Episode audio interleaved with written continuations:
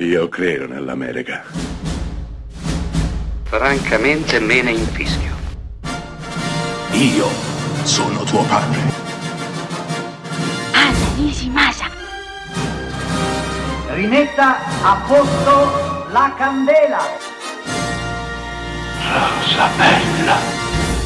Un pittore pazzo muore suicida in un paese, un piccolo paesino del Ferrarese. Prima di morire dipingerà un affresco rappresentante il martirio di San Sebastiano tra due figure ghignanti. Beh, eh, gli interessati allo sviluppo turistico della località, considerando l'opera di Buono Legnani, questo è il nome, il nome molto bello, evocativo del pittore che ha dipinto l'opera, considerando l'opera appunto di Buono Legnani un'attrazione, decidono di far restaurare l'affresco e fanno venire così un restauratore. Il giovane verrà perseguitato da fatti strani e inquietanti, mentre tutto, tutto l'intero paese sembra complottare contro di lui e mentre tutto sembra iniziare a sfuggirgli di mano. Nel 1976 Pupi Avati dirige una delle opere fondamentali per il cinema italiano, per il cinema di genere italiano, ci mancherebbe.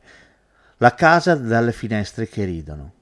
Prima di abbandonarsi alle atmosfere agiografiche di gita scolastica, impiegati, oppure ai film di largo respiro internazionale come Bix, i cavalieri che fecero l'impresa. Beh, prima di tutto questo Pupi Avati è stato uno dei grandi alfieri del genere italiano, del genere horror, del thriller, e La casa delle finestre che ridono è lì apposta per ricordarcelo. La storia è assolutamente inquietante e getta le basi per qualcosa che verrà copiato e copiato e ricopiato in tantissime pellicole da qui a venire. Ma la cosa che funziona non è tanto il plot narrativo o il finale più o meno a sorpresa. Quello che funziona nella casa dalle finestre che ridono è l'atmosfera che si respira.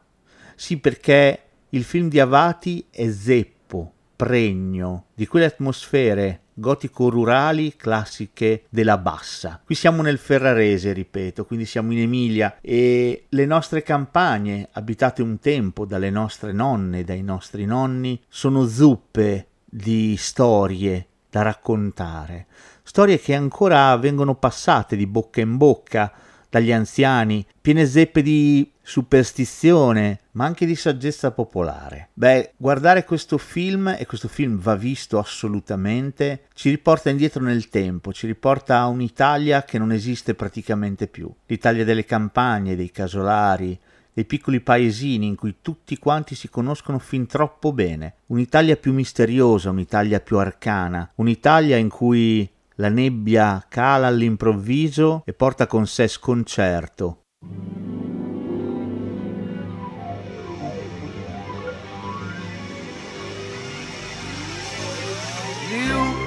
si stendeva su di noi e ci dava un po' di sé senza chiederci perché, senza chiederci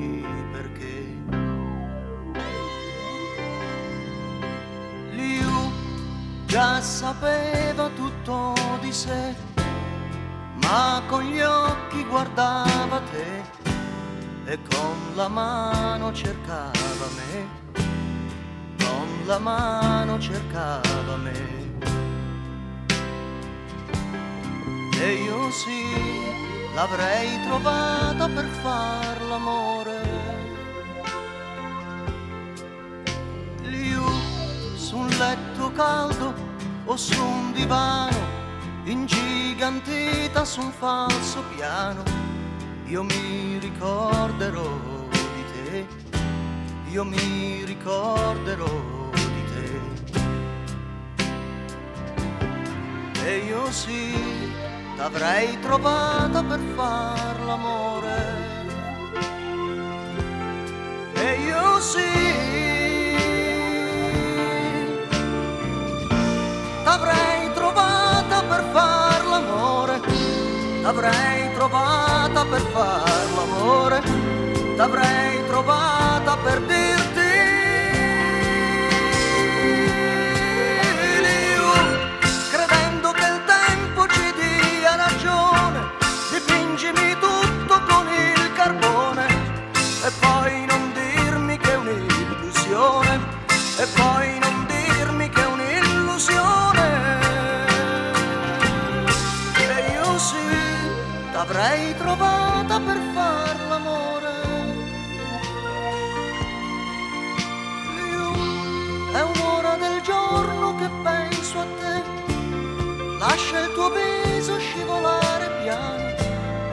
lasciati sola senza una ragione, lasciati sola senza troppa intenzione